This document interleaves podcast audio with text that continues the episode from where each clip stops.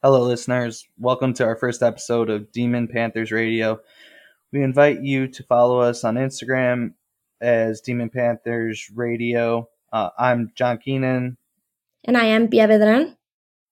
Uh, today, on our first episode, we will be talking about Latinx leadership in Mexico and the U.S. Uh, so, for the first, for the first question I have, um, within the Mexico political sphere, which are who are the most influential um, politicians, and what is their chances to change relations with the United States? Well, I think, first of all, that the 2024 elections, which are the following elections to vote for the next president of Mexico, will be very important for Mexico's future because right now it is not a secret that our current president is a complete fool. So, indeed, it is very important that we have good candidates for us to vote in those elections. Right now, there are some speculations about who will go for the presidency in the next elections. One of them is Ricardo Anaya from the political party PAN, which stands for Partido Acción Nacional, and has won only two presidencies in all the history of Mexico. Our current president has no interest in nurturing the relationship with the United States, while this Ricardo Anaya had in his primary obje- objectives in the last uh, uh, elections uh, not to only nurture that relationship, but to polish it and to look for what we can do that benefits both countries and to build a relationship where we can help each other grow. So I think Anaya is one of the best candidates to change the relationship with the United States. Besides, there is also a new governor in Nuevo León, which is a state that borders the United States. His name is Samuel Garcia. He is a very young uh, candidate. He's only 33 years old, and he's part of the political party Movimiento Ciudadano. He has very fresh and new ideas. His wife is a very known influencer in Mexico. He comes from a political party that is kind of new to the country, and he has definitely in mind the importance of having a good relationship with our most important neighbor, which is the United States, of course. So, yeah, I think those are pretty much the most influential politicians that could change the relationship between Mexico and the United States. Uh, for our English listeners, could you um, translate uh, the first political party that you said and then the second one that you said? Yeah, the first one it's uh, Partido Acción Nacional, which I I think it would be like uh, National Action Party or something like that. And the second one, which is Movimiento Ciudadano, would be like a citizen movement. And those both are tend to be on the more progressive side of the.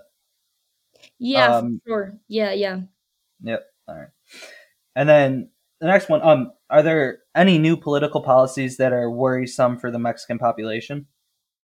Well, yeah, our president has ideologies from the left. He approaches a lot of communist and populist ideologies. So, definitely some of the policies he has and he might propose in the near future are worrying. But since the proposals have to be approved by the different chambers, it is a little bit hard that he gets to do as he wishes. I think right now what is worrying is that he in um, is that in the next elections his party wins again. I think that is the most concerning thing right now.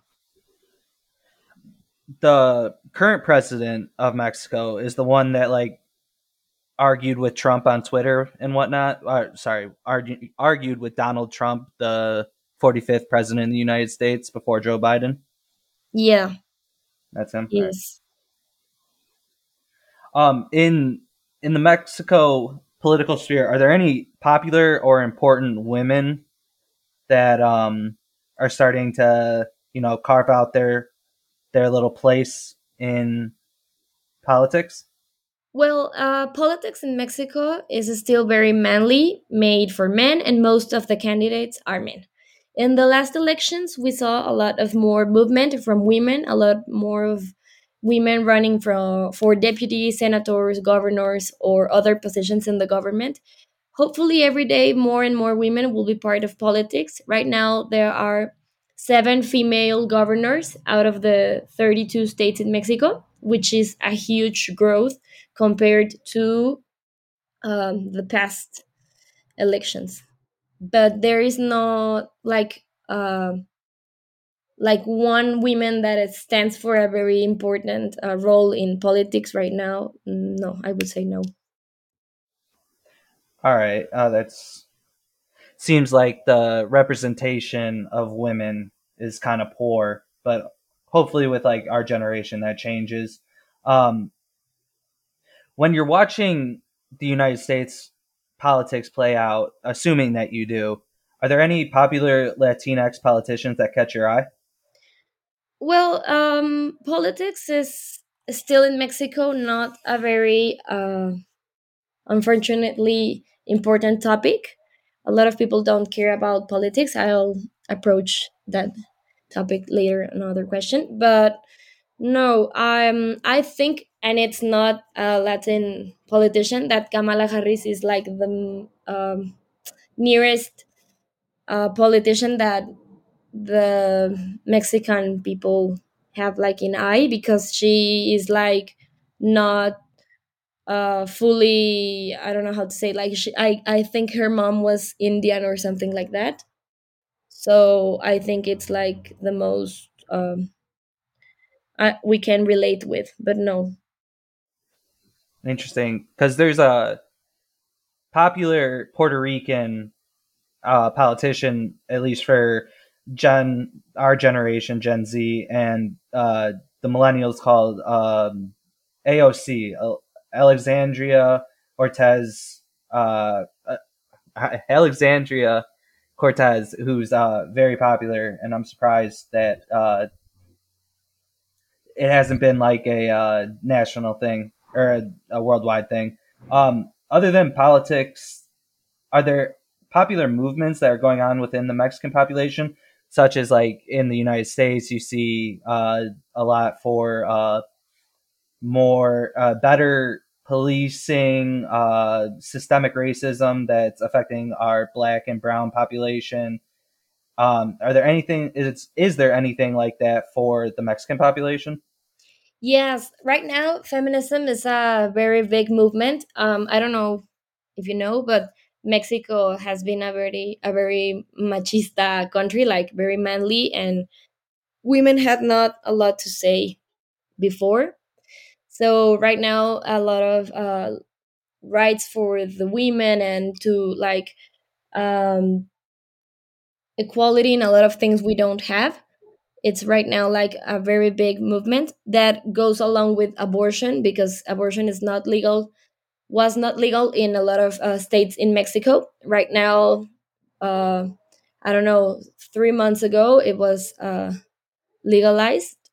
And also the LGBT movement, because it was like not legal to marry if you were a man, another man, or if you were a woman, or to another woman, uh, and sorry, to another woman. So, yeah, I think for the United States, this is like very 2000 or I don't know, but but yeah, we're like a step behind. So these movements are coming like stronger right now.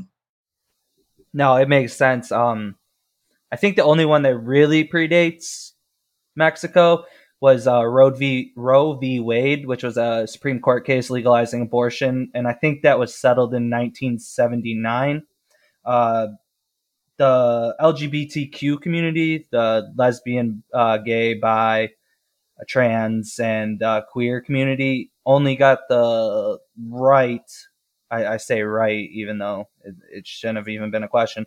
They only got the right to marry each other in 2015 or 2016. I'm forgetting about that one. Um, but yeah, it seems like there's some work to be done.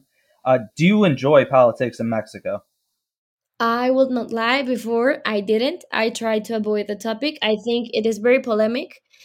Uh, I thought that in Mexico politics was a joke because uh, Mexico was like for a hundred years governed by the same party, by the same people and by the same same everything.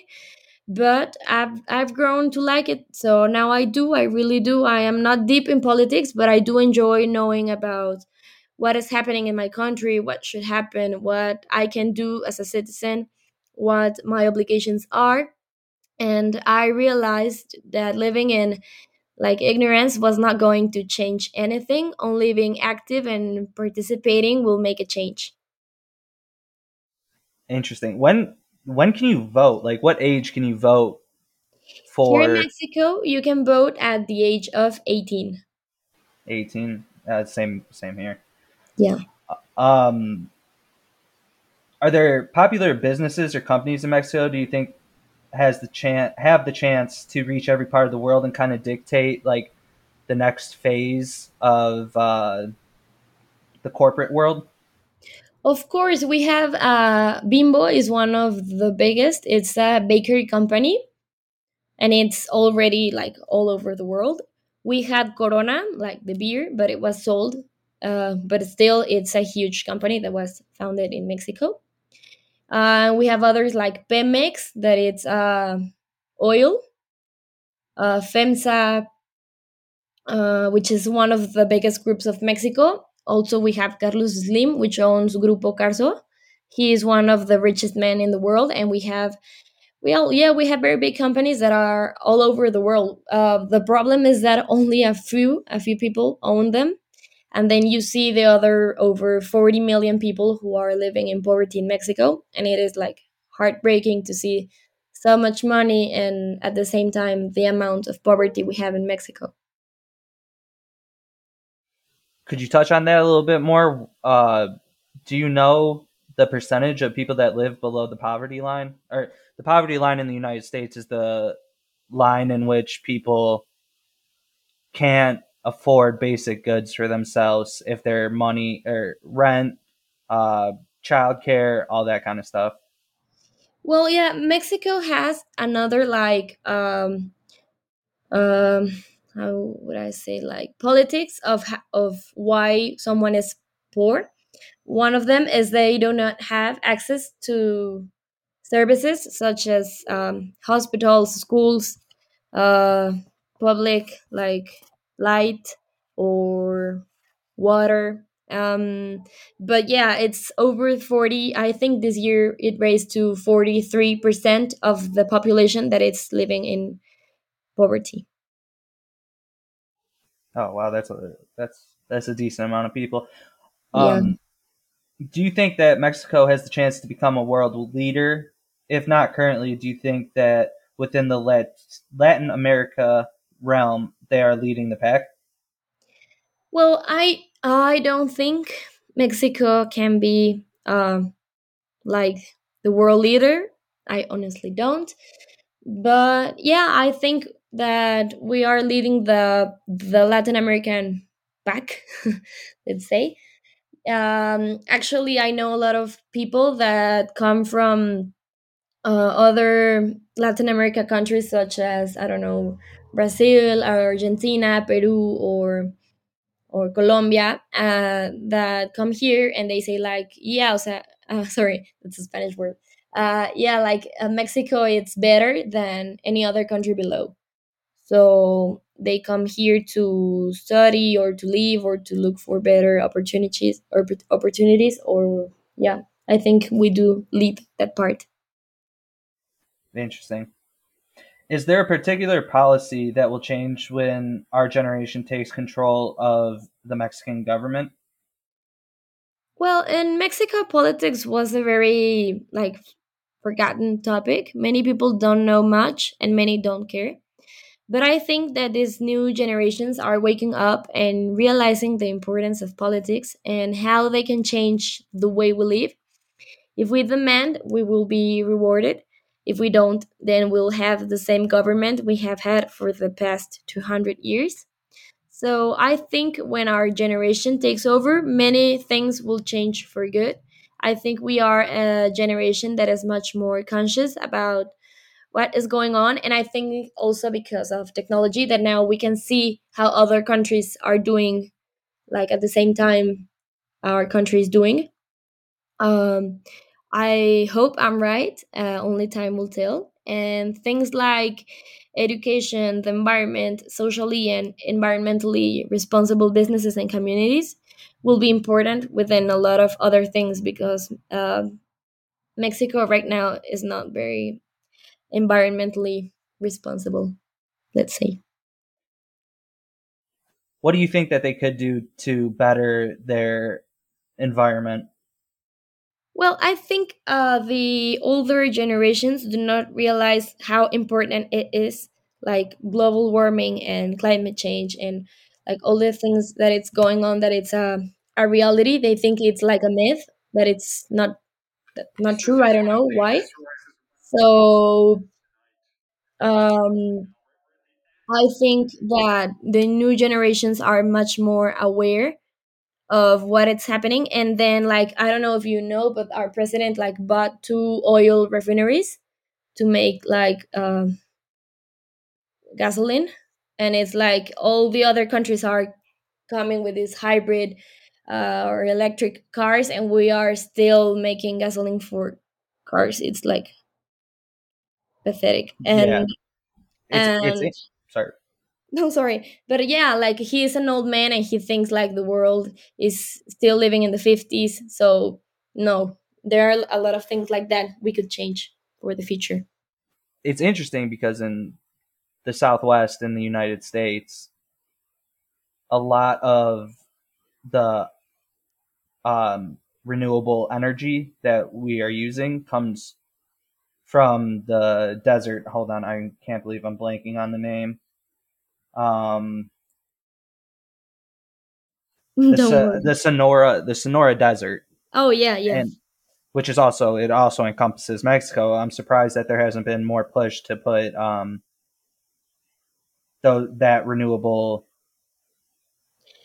Uh, energy yeah, out there. to be honest, the last president was a little bit more aware of where the country should uh, like uh, go, the direction it should follow. But this president was a total uh, like uh, taking back uh, steps back. So yeah, I think the next president will change that a little. Um, what changes do you think will happen within Mexico within the next ten years? Hopefully, more informed elections. Like I said, Mexico is a country in which over 40% of its population is poor. So many people didn't go to school. Of course, they don't have a degree in college. Some do not know how to write or read. So they don't know about politics either. Many people in Mexico vote, vote for the one who looks the best, the one who they understand the best because he or she talks slow, the one whom they can relate to, and many because of the benefits the candidate give to them, such as groceries vouchers, home appliances, etc. Um, also, hopefully, poverty in Mexico will decrease. The education system definitely has to change uh, the matter is when or if it will ever change. But those are the things I think should and may change in Mexico in the next 10 years. Um, yeah. It seems like a reoccurring theme within our our podcast was that poverty is huge in Mexico. Um, are there social programs that help with that? As such, like in the United States, we have food stamps, we have Medicare, um, all for actually, sorry, it's not Medicare, it's Medicaid, Medicaid, and we have a bunch of other programs to help people that are on hard times, to put it diplomatically. Well, Um, yeah, we do have programs, but they do not work. the system is like just not enough. There is so many people like living in these conditions that it's it's very hard. Um, we have a lot of like native uh, uh, communities still that live. If you were there, you would think you are in a different country than that. It's not Mexico. Um, but no, the government is not very like supporting with the people. They just want money and power and they really don't care about if people is not like having a, a good time that's interesting. Um it's it's heartbreaking to hear that because there's there's obviously poverty everywhere and definitely definitely hearing it so widespread even in other countries is is a little heartbreaking. Is it mostly outside of the major cities in mexico or is it confined like everywhere? I think that's the funny thing in mexico you can be in a very like high class um, neighborhood with very pretty houses and trees and everything green. And then like the next block it's poverty. Like like communities got like in the middle of the cities where they were growing and there is like a nice place and they're not so, so much a nice place. And of course the like extreme poverty is not uh like in the cities in the big cities it's a little bit more on the outside or in the countryside. Interesting. Well that's all the time we have. Uh, i just want to thank you for coming. Okay and thank you very much. And no we remind you to follow us on instagram as demonpanthers.radio i am pia vedran i'm john keenan. And hope you guys enjoyed it. See you next time. Bye. Bye